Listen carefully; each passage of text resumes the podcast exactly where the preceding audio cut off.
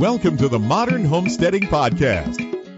We have allowed ourselves to become so disconnected and ignorant about something that is as intimate as the food that we eat. Be prepared to grow your own for victory. Said, I need somebody strong enough to clear trees and heave bales, yet gentle enough to yean lambs and wean pigs and tend the pink-combed pullets who will stop his mower for an hour to splint the broken leg of a meadowlark. So God made a farmer. Hello and welcome to the Modern Homesteading Podcast. I'm your host, Harold Thornbrough, and glad you're joining me today. We got a good one for you today, guys.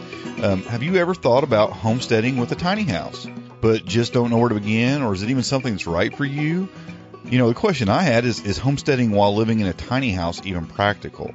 Well, on today's podcast episode, I have a conversation with Ryan Mitchell from thetinylife.com, and he answers questions like these and others. So uh, stay tuned for that. This is episode 104, August 24th, 2018, and today we are talking about tiny house homesteading. Guys, it has been a crazy, crazy week around here. Man, I tell you, uh, this is not only the busiest time of the year on the homestead. I mean, with the harvesting and the preserving and all the things you have to do, it's also the busiest time of the year at my day job. So it's like really long hours, working Saturdays even. Don't have the, you know, when you don't even have the whole weekend to try to do a week's worth of work, it's tough, you know, and boy, I'll tell you. And, and you know, it's not even, I, I always take that extra step even and I do a lot of seed saving. So it's, it's harvesting, you know, it's, it's preserving. So you're doing a lot of canning, a lot of freezing, a lot of things you're doing there, you know, preparing your food for the winter. And then I'm, you know, digging in late at night trying to save seeds out of things. I've got a little table set up on my back deck and, you know, I've got stuff uh, set up everywhere trying to save a lot of seeds. You know, I got, I've cut the tops off all the sprouting, uh, lettuce and I've got all that setting out there and we're trying to get the seeds out of that. And we got beans, pile of uh, dried up beans and peas and, you know, just all the things that uh, we're trying to save the seeds from. We got some tomatoes. We've got some cucumbers. We've got all kinds of stuff sitting out there. We're trying to get the seeds out of that. And, you know, that takes some time and, dry those out and uh, just a lot going on, you know. And, and like I said, my day job is just crazy right now. But I want to get these episodes out to you. We've got some great stuff, great interviews. We've got a lot of great questions that folks have been sending in. But I've been really looking forward to today's show uh, with this interview with Ryan.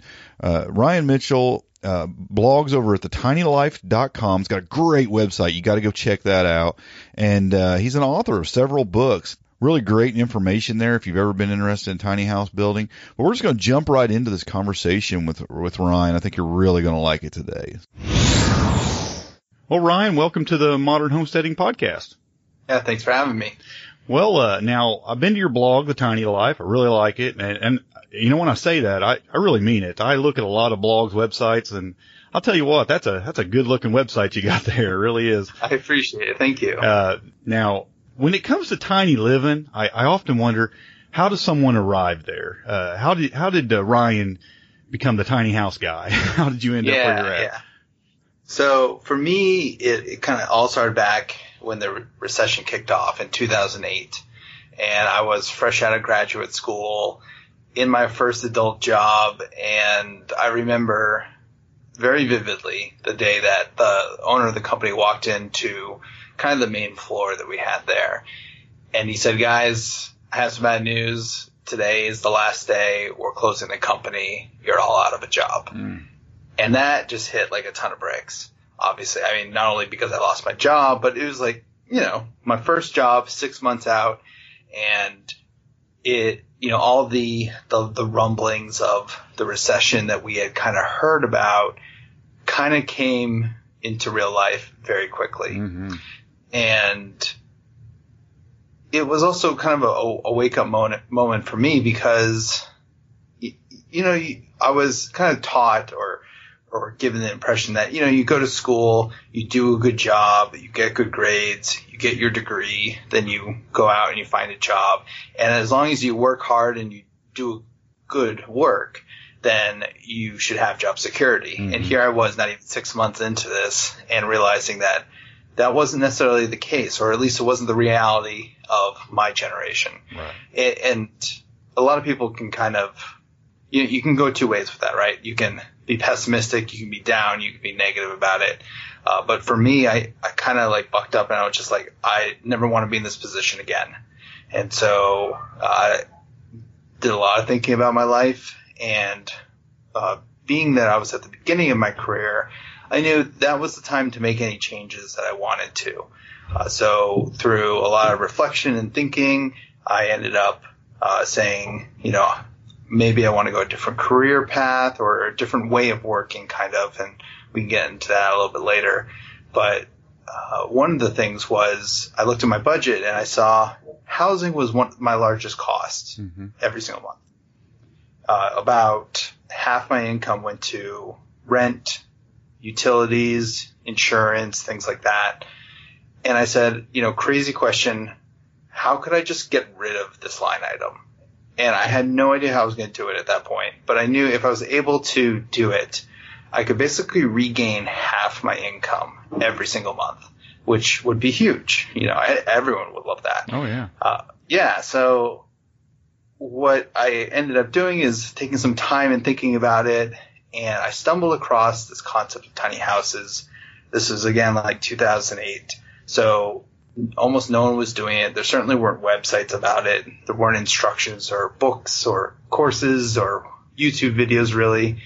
Um, and I kind of latched on to the idea, and that kind of started my journey of actually going on and building a tiny house. And now I've been living it for over five years off the grid, and uh, eventually left my corporate job to be self-employed, and a whole bunch of other things in that that journey. So you did build your your tiny house yourself? Yes. Mm-hmm. Okay. Wow. Well, yeah, that's you know, and it kind of leads me to the uh, the question because you know, I watch some TV and what sure. I always see on TV is these tiny houses that cost more than my regular house. So mm-hmm. now I'm assuming that wasn't the case with you building it yourself, but, uh, can you save a lot of money building a tiny house? I mean, when I see it on TV, it's completely the opposite. Yeah. Um, I mean, tiny houses in my mind on only work financially if you build it yourself mm-hmm. or at least the majority of it because uh, whether it's a tiny house or a traditional home, 50 to 60% of the embodied cost of a home is labor. And, you know, I was at the point fresh out of college, still had student loans, you know, I had a car payment, all that kind of stuff. And I, I needed to save as much money as I could. I needed to do it as inexpensively as I could. And, you know, I wanted to have a nice home. It didn't need to be super fancy but I also didn't want to be just bottom of the barrel kind of stuff either mm-hmm. because it was my house that I was going to live in for at least the foreseeable future. So uh, yeah, it was very clear to me that I need to build it myself, and you can save a lot on on, on it. So I think it's the way to to approach it if yeah. you ask me. Yeah, because when I see that, you know, and that's something that's always just been kind of a, as fascinating as the lifestyle is to me of tiny living, the minimalistic mm-hmm. lifestyle, all that uh, I would see those things, you know, you see that on TV and you just go, wow, that just seems crazy to me. And, and you've seen it. They're going for eighty, ninety, hundred thousand dollars oh, yeah. on there and you're crazy. But, uh, yeah, I, I, agree with you. You pretty much have to, to, to do it in a, in a way that, that saves you a lot of money to do it. Now, why, why a tiny house versus an RV or camper or something like that? Yeah. So I think initially for me it was the esthetics mm-hmm. uh, you know, uh, a camper RV, I, I don't particularly, you know, I, I don't mind the look, but it's also it's not a house in my mind, right. and a tiny house is, you know, very much the you know the stereotypical uh, house shape and look and feel. Mm-hmm. Um, additionally, tiny houses are built like a home; they operate like a home, whereas campers and RVs are, are technically seasonal vehicles. You know, they're recreational vehicles. They aren't intended to be year-round living. Now, there's certainly people that do, and they, they do it just fine. Uh, but you know, it's still it's not apples to apples. There, you know, right. the the walls of my tiny house are like R20. Mm-hmm. You may get an R6 in a good camper or RV. Mm-hmm. You know, so it's just like thermally, it's not going to perform the same. Uh, aesthetically, it's not going to look the same. And then functionally, uh, with like HVAC and all that kind of stuff. It just it has a lot of advantages over Right. RV and camping. Well, I know even in uh, in a lot of campgrounds and stuff, uh, folks are going to those park model homes more than uh, traditional campers and stuff, just because, like you say, the the looks of it. You know, people just want it to look like a home. You know. Yeah. Yeah, I'm seeing a lot of that even around where I live here. Uh, well, so so you you decided that uh, you wanted to save money and uh, build you a uh, a tiny home. Uh, how did you go about that? I mean, how did you decide where you were going to put it? What kind you were going to build? I mean, you did all this yourself. Did you have a lot to learn? Did you already know a lot about construction, or how what got you down this path here? Yeah, so I I knew nothing about any of it. Wow. it, it was the worst. Like it was the most ill-conceived notion at the beginning. Uh, you know, I took an eighth grade shop class where I built like a bat box. Okay. little little You bit of difference, yeah. yeah, so it's like, uh, I at least I used tools for a very short amount of time, but that was when I was in eighth grade. You know, at this Mhm. point I was twenty some, twenty three or twenty four, so it'd been like over a decade. So yeah, I didn't really have a lot of experience with building or construction or home building, anything like that. But it was something that I, I just knew the wins were going to be so big. So it was worth it for me to struggle through it and mm-hmm. learn and take the time and put in the energy to do it. So what I did is basically I talked to some people who had actually built them. I got as many books as I could on traditional home building and just researched it. And then every single week, what I would do is I'd figure out what I was going to do that weekend. And then I would research Monday through Thursday every single night that I would come home on like how to do the things. So if it was like mm-hmm. how to put in a window, I learned how to flash it and how to, you know, nail the fins and all this kind of stuff. And then on Thursday night I would make a shopping list and then Friday night I would go after work and I would purchase what I need for the weekend and then drop it off at my, my location that I'm, I was building at. And then Saturday morning I just woke up early and I would build all weekend. So I built all weekend, most weekends, uh, for about a year and a half. And there was a, a one point that I was waiting about three months on a window because it was a custom made window and they, they messed it up and then it, I had to wait another month for them to come back. So there was some downtime in that, that year and a half, but on the calendar it was about a year and a half of, of just a lot of hard work, a lot of research and some trial and error to be honest. Oh yeah. Sound Yeah, like you were but it- committed though to put that that long of a time into putting it together. Yeah, well, you know, when I bought the trailer, I was like, well, I just dropped twenty five hundred bucks on this trailer. You know, like I'm committed, right? You know, like I was all in at that point. and you know, it, it was one of those unique times I think in life where I was I was building a future for myself. You know, li- like you go to school a- and those things are, are good, and but they're not tangible like me actually building a Mhm. home. Right. So there was something really special about that process. Uh, and then, uh, you know, there was a lot of excitement for me and just like, you know, people were getting interested in tiny houses. So I was able to share my story on the tinylife.com, which is the website. hmm And, you know, more and more people started showing up to the website to, to share in my journey with me. And so that was a really fun part of it also. So yeah, I mean, one of the hardest things I've ever done in my life. Also one of the more meaningful things. Sure. Yeah, absolutely. Yeah, there's nothing better than, uh, you know, just building something with your own hands and then, uh, especially something as, you know, is a, a big a part of your life as, as your home, you know, for sure. Yeah. Now, uh, let me just ask you, I'm going to ask you how much you paid for your home or what it cost you to build your home, but what, what can a person reasonably, you know, be looking at to build a tiny home if they're going to build it themselves? Yeah, so if you build it yourself, basically the, the, the least you're going to spend if you just go all new materials is $10,000. Mhm. dollars And that's for, you know, budget economy versions of everything. So Sure. vinyl flooring, off the shelf windows, uh, you know, maybe cheap siding, Mhm. asphalt shingle roofs and things like that. And then you can go up from there. I mean, obviously the, the sky's the limit, but most people, when they build it themselves, usually end up landing around $30,000 for uh, a self-built tiny house. And, And what size of homes are these generally? Uh, it's usually between 150 and 300 square feet. okay. So obviously, like the larger the home, uh, the more money it's going to cost Mhm, unless you go budget, you know, that kind of thing. But for my tiny house, it was about thirty-five thousand dollars uh, for for all the materials and things like that. And mine was, you know, used some pretty nice materials.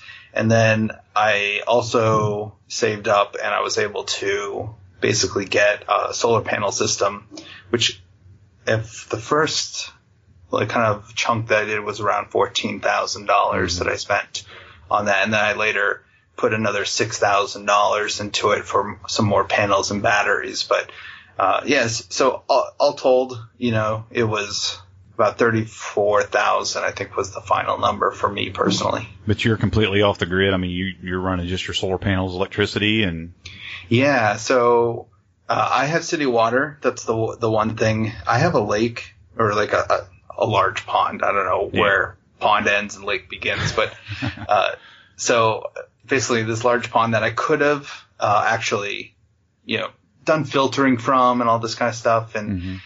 and it technically was possible, and I kind of actually figured it out, and priced it out, and everything. But at the end of the day, I was like, you know what? It's there's a city water line right there, and it's going to cost me about the same amount, Sure. and I have to run the pipe anyway.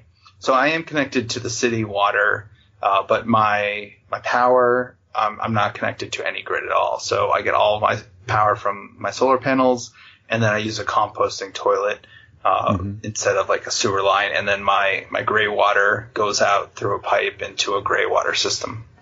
Okay. Now, did you purchase land to set this on, or did you uh, put it uh, like on some rented land, or how did you do that? Yeah, so uh, where I'm living now is actually a friend's land, Okay. and basically I just barter with him. Mm. Um, but recently I just purchased uh, 11, uh, just over 11 and a half acres in the mountains uh, for me to eventually move on to. So I, I really like living in the city, uh, but now I also have this mountain land that I can live on too.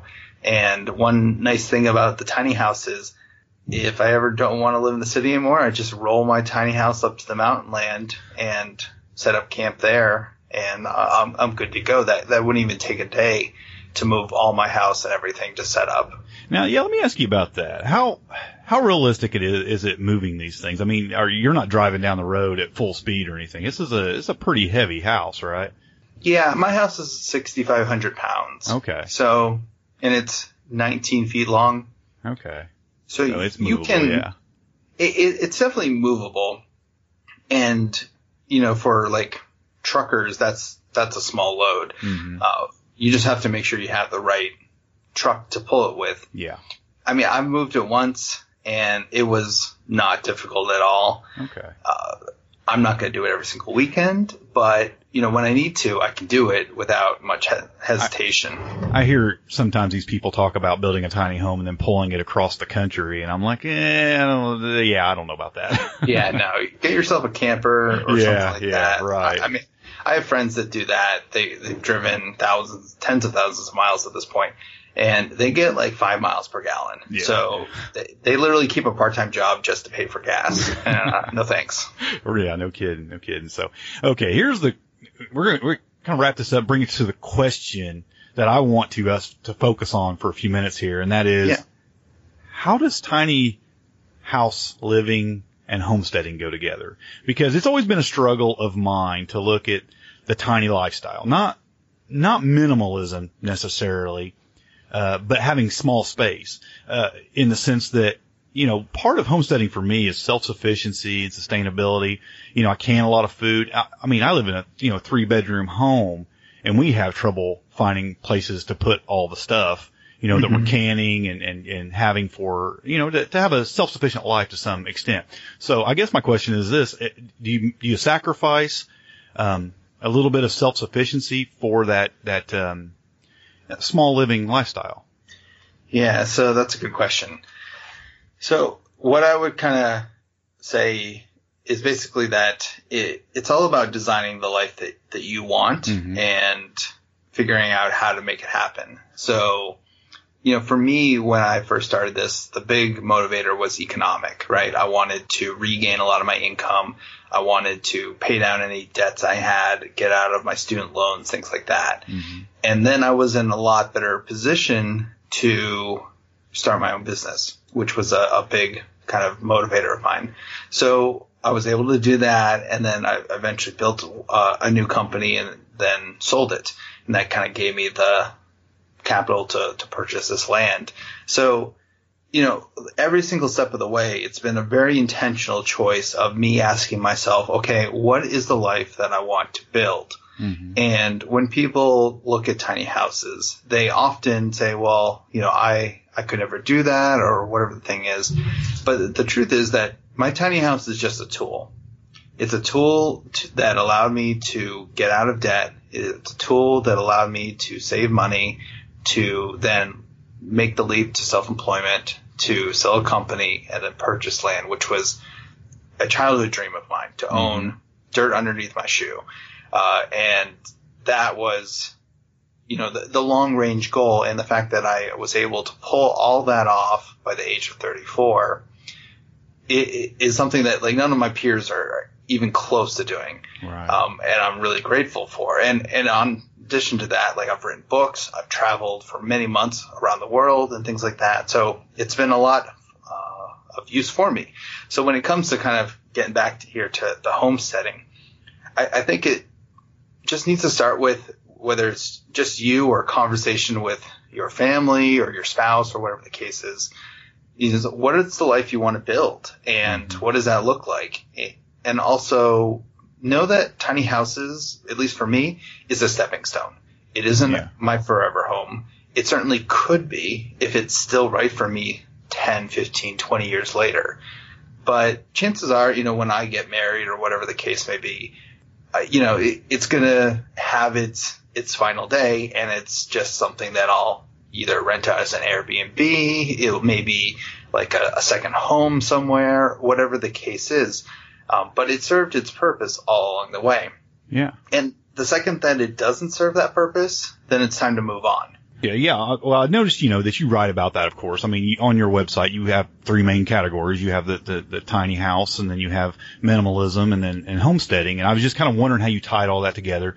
And uh, you, I see what you're saying that you know it's it's getting you to the homesteading point. And you know, ultimately, I asked that question with inside my own head having a little bit of the answer that I would give, and that's that you know that's your house. You know, right. it doesn't mean you can't have a property with buildings, you know, barn and, and other things on that property as well. Just, you know, it's not just about the tiny house itself. That's where you sleep and spend a little bit of time. But, uh, you know, like me, I spend most of my time outside anyway. So, mm-hmm. you know, I mean, it, it's, it doesn't have to be your entire life inside that house is what I'm getting yeah. at, I guess. So, uh, you know, I, I see it as being a stepping stone. I think that's great how you're looking at it. And I think for a lot of, uh, young people, it, uh, or, or people just starting out in life, it could be a, a really good option if done right, uh, like you did, and uh, you know, enable them to uh, to have some things in life or to get to some places in life quicker than what they would otherwise be there.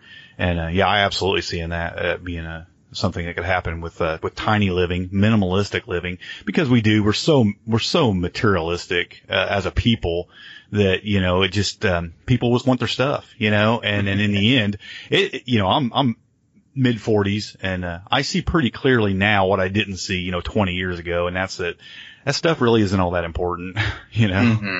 So I, I get what you're saying there. Yeah, yeah. I mean, I think with tiny houses, it did give me that perspective of okay, what is really important and I, I, I mean, I knew some of it, but then I think it really reaffirmed in my mind and cemented my, you know, my, my resolve in it of what really was important. And, you know, for me, that's relationships and, you know, having creative outlets and things like that. Uh, and then kind of working after these, these goals and dreams I had. So yeah, I mean, however you need to get it done, you get it done, right? Mm, yeah, absolutely. So now you've seen that kind of spread into your entire life, though, this minimalistic, I guess, idea. I mean, you've taken it beyond just a tiny house, haven't you? Yeah. I mean, you know, it's funny, like, I never pegged myself really as a minimalist, mm-hmm. but then someone said to me, you know, Ryan, you've been living in a tiny house for three years. Like, you can't say you're not a minimalist. You know, it, it's just like they're not they're not mutually exclusive. Well, like in the end, you can't have very much stuff because you don't have a lot of room to put it, right? right, yeah. So I, I was, um, you know, I was kind of able to figure out exactly what I needed and, and what I didn't in that Mhm. process. Yeah, yeah. And you feel like that that was part of what uh well, it had to be part of what enabled you to have that little bit of a freedom to be able to do these other things and get you there quicker. Also, I mean, the, the tiny house led to these other things, which contributed to that as well, right? Yeah, because once I built the tiny house, basically the the ROI, the return on investment for me, or the you know time to recoup the cost, was basically uh, two years because I, I looked at it and figuring out what I was spending on rent and all that kind of stuff. Basically, if I lived in my tiny house for two years, that I would have broken even if I had just been renting. And so every single day I stay in my tiny house past that two year mark, which I've been in over five now, uh, then it, it's just money in the bank that is resources that I can spend elsewhere, like developing this land. So, uh, you know, future plans here are actually to put like a, a metal building shop so that I have some larger spaces to do, you know, homesteading type of stuff because you can only fit so many canned jars of uh, applesauce or tomatoes in a tiny house. Yeah, right. Now, uh, now you're you're developing this land. Does it already have uh, a well and septic systems and things like that, or are you planning on having to do all that? Yeah, so at this point, the only thing it has is a two and a half acre cleared piece of pasture, basically, Mm-hmm. and then uh, power to the site. And Okay. it's uh, so yeah, coming up here, we're going to be putting in a well and septic, and then I'll be building this metal shop to to kind of give me some more space. Okay, yeah, that's great. Well, then you're really going to be able to live out the uh, the homesteading part of uh, of your plan here. Uh, now that you have that land, so that'll be that sounds like a perfect setup. Yeah, and, and you know the the tiny house too. What's nice about it is you can let's say you know a lot of people are in this boat is they they save up to buy land and they they buy the land because it's their dream. You know, with a tiny house, if you're you could just roll that tiny house up in there, spend the next year, maybe two, saving up for whatever's next, maybe, um, you know, to build your, your big house or whatever the thing is. But you're on the land, you're working the land, you're also understanding how the things flow in the land, you know, when it rains, where the water goes, where the, the you know, the sun comes in, Sure. Yeah. where, you know, the cold spots are, where the hot spots are, things like that. So, um, yeah, I, I'm looking forward to, to being able to actually like be on the land and just experience it so that I can make more informed decisions of like, okay, this is where the orchard's going to go. This is where I want to run my chickens. This is, you know, these different things.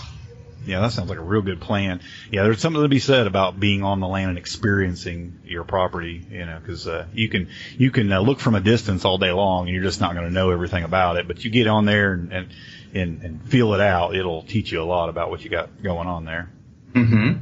Well, it looks to me like from your website you've written some books, so you've taken some steps to help others uh, kind of go down this path as well, uh, teaching them how to, you know, basically build a tiny home, right?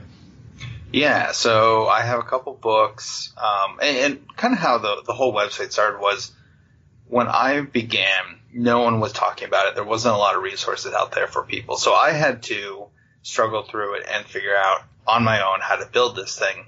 And I wanted to basically be helpful to others, and that's kind of how the website started. Was just sharing my story and my knowledge, and then eventually that led to books and a conference and all sorts of other ventures to kind of help people do that. So we- we have six ebooks, two print books uh, through a traditional publisher, and then I have two self-published books as well. Okay, wow. Now I see just the titles I see on your main page of your website. Uh, you, it looks like you, you're dealing specifically with building the house, but you also talk about the codes and things like that, and I think that'd be a really important one for for some folks. Yeah, codes are the Achilles heel of tiny houses.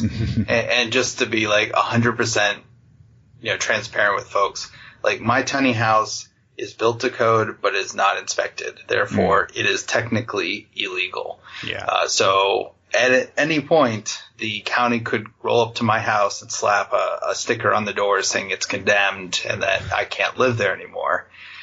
Fortunate for me, I can just move, you know, like- Right. and I can Yeah. do so in a, in a day. And that probably Uh, varies from state to state on how they do that too. Probably county to county, a matter of fact. Yeah. Yeah, well, yeah, exactly. It's county to county, and that's what is tricky about giving advice with building Mhm. codes. Is Yeah. there's over 3,300 municipal uh, counties in the United States. Each one of them is different. Each one of them changes every single year. So what's true in one spot isn't true in the other. And, and you got a house that can be moved to one of those other counties at any point. Yeah. I mean, I have friends who, uh, their house is technically illegal and the way that the permitting and, and all, all the citations and things like that, it's by, by parcel address. hmm And you're allowed to, you know, to camp in one, on one parcel for 30 days. And what they did is they just bought two, a, a lot with two parcels on it. And the, the inspector would come out and say, you can't be camping here for more than 30 days. And they say, cool. They hook up their truck and they drive it like 10 feet across the parcel line. Oh, And they're now on a new parcel. And then 30 days later, the guy comes out and they back it up 10 feet across that line. You know, and eventually the they leave system. alone. So like, well, yeah. he's not breaking the law, so Yeah, if they ever wanted to push it, I'm sure they change some Oh, yeah, I mean, somehow. and, you know, yeah, absolutely. Absolutely. I mean, that's the kind of stuff they usually do. But yeah, I can see, you know, you, you do what you can while you can, I guess. yeah. Well, and then hopefully while you're, you know, this is all happening, you're like getting buddy buddy with with the inspector, Right. and um, you know, the thing is like the, the building inspectors, they actually really like tiny houses because they're they're realistic when it comes to housing in America, especially in s- cities, because density is growing, and we need a way to do what's basically called urban infill. So how can we take, you know, let's say a city is fifty thousand I don't know, or 10,000 square mile. I don't know what a normal city square mileage is, but whatever that number is, uh, you basically, they're, they're trying to figure out ways to up density. And in some cases, they're trying to figure out how can we double the number of people that we fit into these, these urban spaces. And tiny houses are a really great way for you to roll a tiny house into someone's backyard and you basically just double the occupancy on that lot. So, uh, you know, building inspectors know this and they're, they're, they see this as a coming problem, especially in urban uh, scenarios. So they're embracing it. It's just, you know, sometimes their hands are tied with the way the building codes are, but we've made strides in that regard. We were just, it was about a year ago, we're accepted into the International Residential Code, which is basically the governing body that kind of trickles down to every single major city and, and town in the United States. Uh, so we're now tiny houses are officially named in the appendix, and it's just a matter of adoption uh, for each city. So Yeah. uh, there's steps being made there. It seems to me that, and I heard a lot of discussion about this in the past, that one of the one of the benefits, so to speak, of, of tiny houses was the mobility and being on wheels uh, made it, you know, to where you didn't have to pay property taxes, or you know, I was a lot of people would talk about it. it you know, in some places that was the case that you could park that thing on somebody's property and get out of the property taxes. Uh, is that still the case, or have they done a lot of laws to change that? Yeah, so the kind of the way it's dealt with is I pay property tax on the actual trailer. Mm, yeah. Uh, so there there are taxes being paid, and It's not uh, considered a home at that point though, for the taxes. Right. Yeah, it's considered a trailer, so it, it's it's taxed like a trailer, and, and there's ways that they reassess it for a higher value. Uh, Uh, but with the adoption, basically that's one that's kind of the the deal, right? Is cities give you uh, a, a legal leg or legal right to, to live in these things, but then what they get out of the deal is, well, now we get to tax you. So um, it, it goes both ways, and, Yeah. and it's just we'll get there eventually. I, I figured that was probably the case that they would try to change that because that seemed to me that was the reason a lot of people were were going the, the tiny house way for a long time was just to kind of get around some of the, you know, the legalities of paying a lot of taxes and things. But, you know, I, I still think it's, I, I find it fascinating. Me and my wife, we watched the, the tiny house, uh, TV shows, you know, all the time. And I remember there was one on Netflix here a couple of years ago that we really enjoyed, a young man building one. And it's just, we've seen a lot of, you know, stuff and it's always been fascinating to us. It's never been realistic for us. I mean, we had Sure. three daughters and things like that. So it was never Yeah. something we was going to pursue, but always been somewhat fascinated by it. And, you know, my, my, uh, daughters are in their twenties now. And I, you know, I've often thought, I think it'd be pretty cool if, uh, they kind of went up, down a path like that to, to, like you did to save money and, and set themselves up, um, you know, for getting what they want out of life a little quicker. So I think it's, I do think it's fascinating. Yeah, I mean, especially with my generation, you know, employment, like a traditional employment option, you don't work for a company for, you know, your whole life or even in some cases, even 10 years, right? In fact, now it's, it's more the case that they're not even hiring people as employees. They're, they're trying to do everyone as contractors. Yeah. Right. So the reality of what many millennials face when it comes to employment is, uh, you know, I may be really good at my job, but uh, it could be that I'm here for two or three years, and then I have to move four states over for two or three years, and then I have to move, you know, in a different direction for two or three years. And you know, if you're able to just take your house and move with it, uh, that that could be a huge win, and then you're also reducing your living costs by a, a lot, uh, so that maybe you can put down 50% on a home instead of, you know, five or 10%, or even now I hear people are able to get zero down on a home. So, uh, you know, you can p- just make your financial picture much better when you're a younger person and just the realities of the world we're living in, uh, kind of almost necessitate it in some cases. Sure. Uh, but I, I did want to mention one thing is like, even though I am a proponent of tiny houses, uh, I don't think it's for everyone. In fact, I think it's probably for a small minority of people. yeah. Uh, what I, I think that tiny houses hopefully offer to the broader country or, the, or, or world or your listeners is just like, okay, there's alternatives out there. And I think homesteaders get that, right? Like yeah. we, instead of getting fast food every single day, we're growing tomatoes instead of, you know, buying stuff that's flown in from Brazil, we're eating with the seasons, things like that. Mm-hmm. Yeah. So, you, you know, I, I think the larger impact will be just, you know, getting people to open their eyes to different options and then asking those questions of like, what's right for me? Yeah, I like that. I like that a lot. Um, okay, so let's just say someone's listening to this and they're saying, I love this. This is the way I want to go. You know, I'm just starting off in life or, or maybe I'm later in life, but you know, I'm trying to get back on my feet and I think this is a good way to go. What's their first steps? What are they, other than getting your books, which I would advise, what, what's the, what's the next steps they need to, uh, to take to start heading down this path?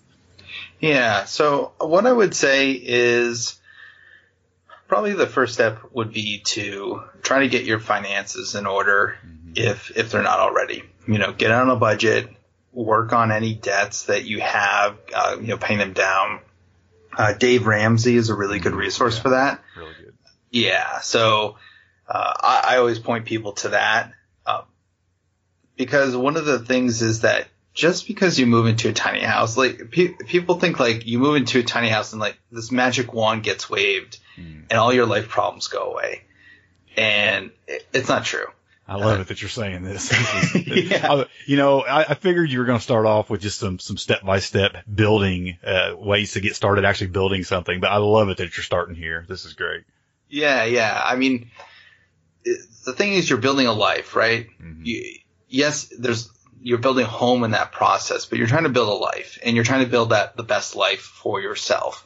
And when it comes to that, I mean, money is the number one cause of divorce. It's a huge stress factor. It makes us really unhappy. And if you're able to, you know, I'm not saying become a minimalist and live in a, a sparse apartment or something like that, but I'm saying have a healthy relationship with your money. Get out of debt so that you're paying everything with cash or, or at least, you know, the majority of things you're not carrying a balance on your credit card. If a $500 bill pops up, you're not scrambling, what, wondering where you're going to pay that from. And then from there, you know, ask those questions of like, you know, what, what do I want my life to be? What do I want more in my life of? what do I, what do I want less of in my life, and you know just do some thinking around that, and, and then at that point I would say ask yourself. Now that you kind of have this picture of, of the life that you want, does tiny houses even fit into that? Because if the answer is no, then I don't want you in a tiny house. I want you to do Right. what's right for you. And if the answer is, okay, a tiny house is uh, the answer, or it is a stepping stone to what I want to do, then you know from there what I would do is start downsizing your possessions. Uh, it does you don't again you don't have to live like a super sparse minimalist or anything like that, but you know Americans have a lot of stuff in their homes, and it, it's the reason why the self storage industry is a booming industry.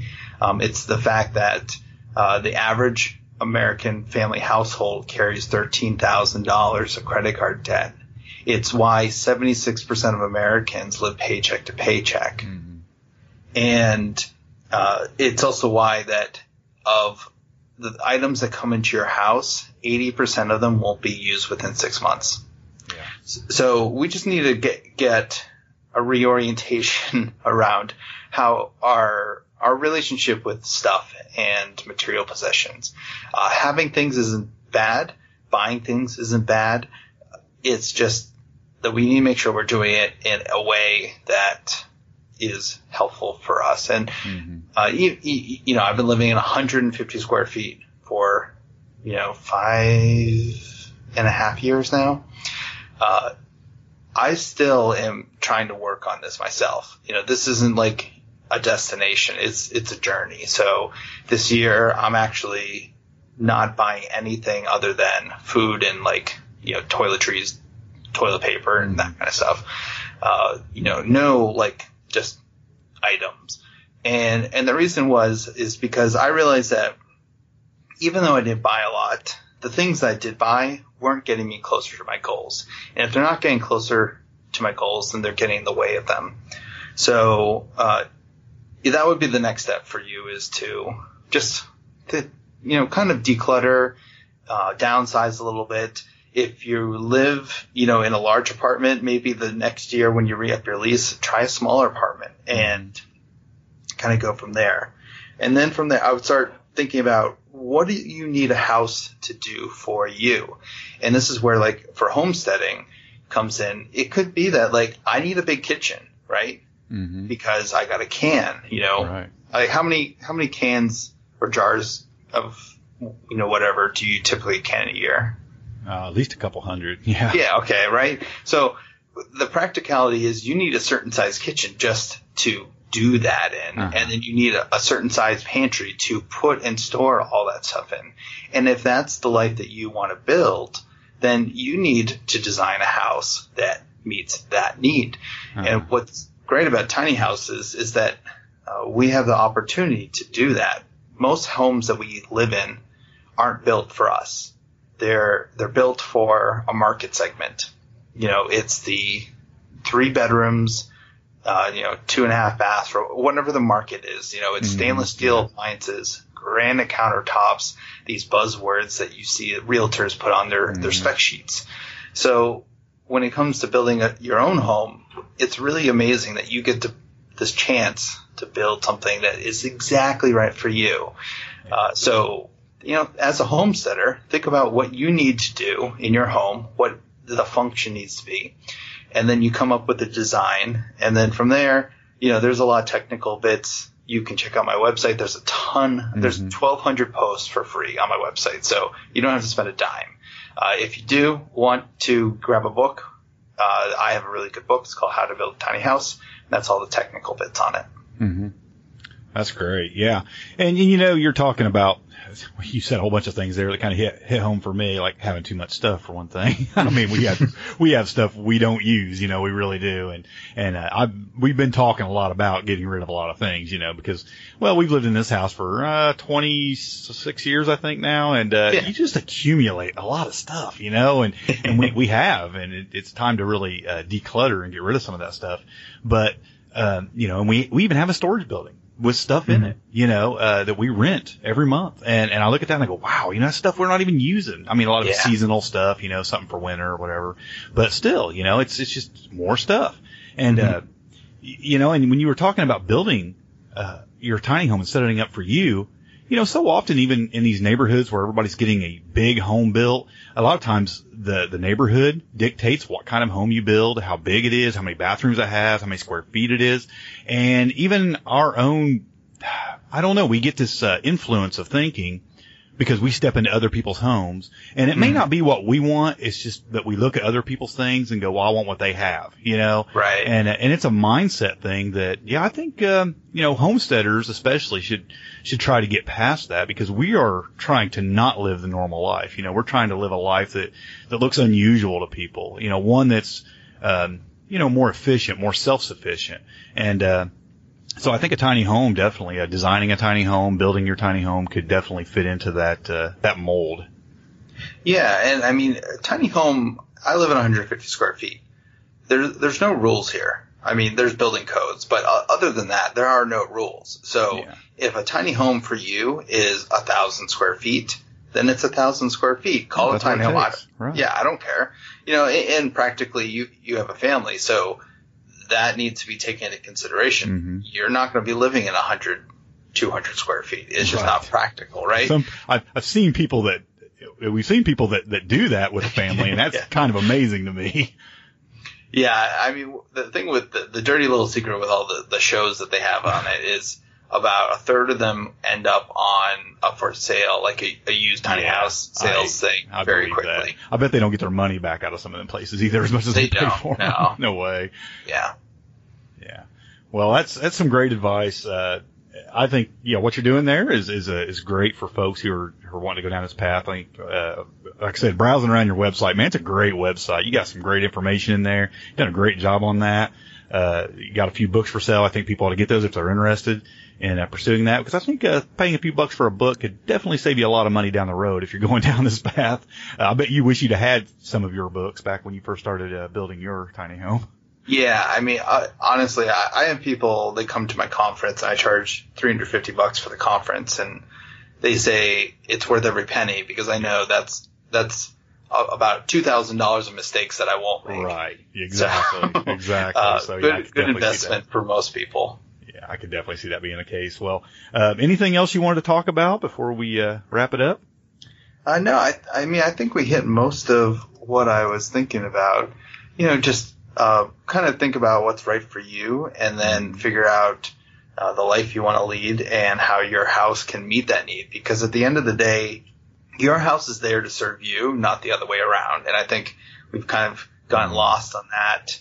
Uh, kind of relationship with our homes, right? It used to be, it was just a, a- thing that empowered our lives to build a, you know, a house uh, it wasn't just a house; it was to build a home, which meant family and relationships and memories and things like that. So, I, I've, I've often said that many times Yeah. about turning a home into a homestead is, you know, a home is kind of a taker, but a homestead is a giver. It's a provider. It, it's giving you something back, you know, but we build these homes today that they're just takers. I mean, it, you know, it takes our resources, it takes our time, they take, you know, whatever we have, it just, it just sucks it out of us rather than being a provider for us. And your home should, your, your home should be serving you, yeah, not the other way around. So.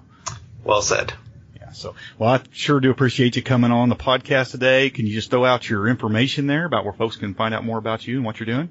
Yeah, absolutely. So you can check me out at thetinylife.com, and I'm on Twitter at Ryan T Mitchell, and uh, Facebook at The Tiny Life as well.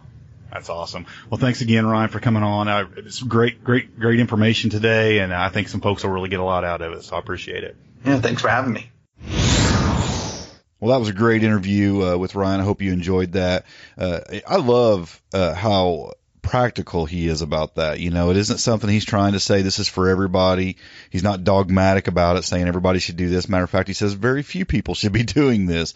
But for those who are interested in uh, in pursuing tiny house homesteading, what a what great advice Ryan gives for that. Uh, following that, uh, what he says there at the end, you know, about just really evaluating your situation, getting out of debt, doing all those things first before you ever, uh, you know, drive the first uh, nail into a piece of wood building a home. So, and that's just great advice, you know, across the board. Really, you know, even if you're not looking at tiny houses, just really evaluate what you want out of life before you start chasing it.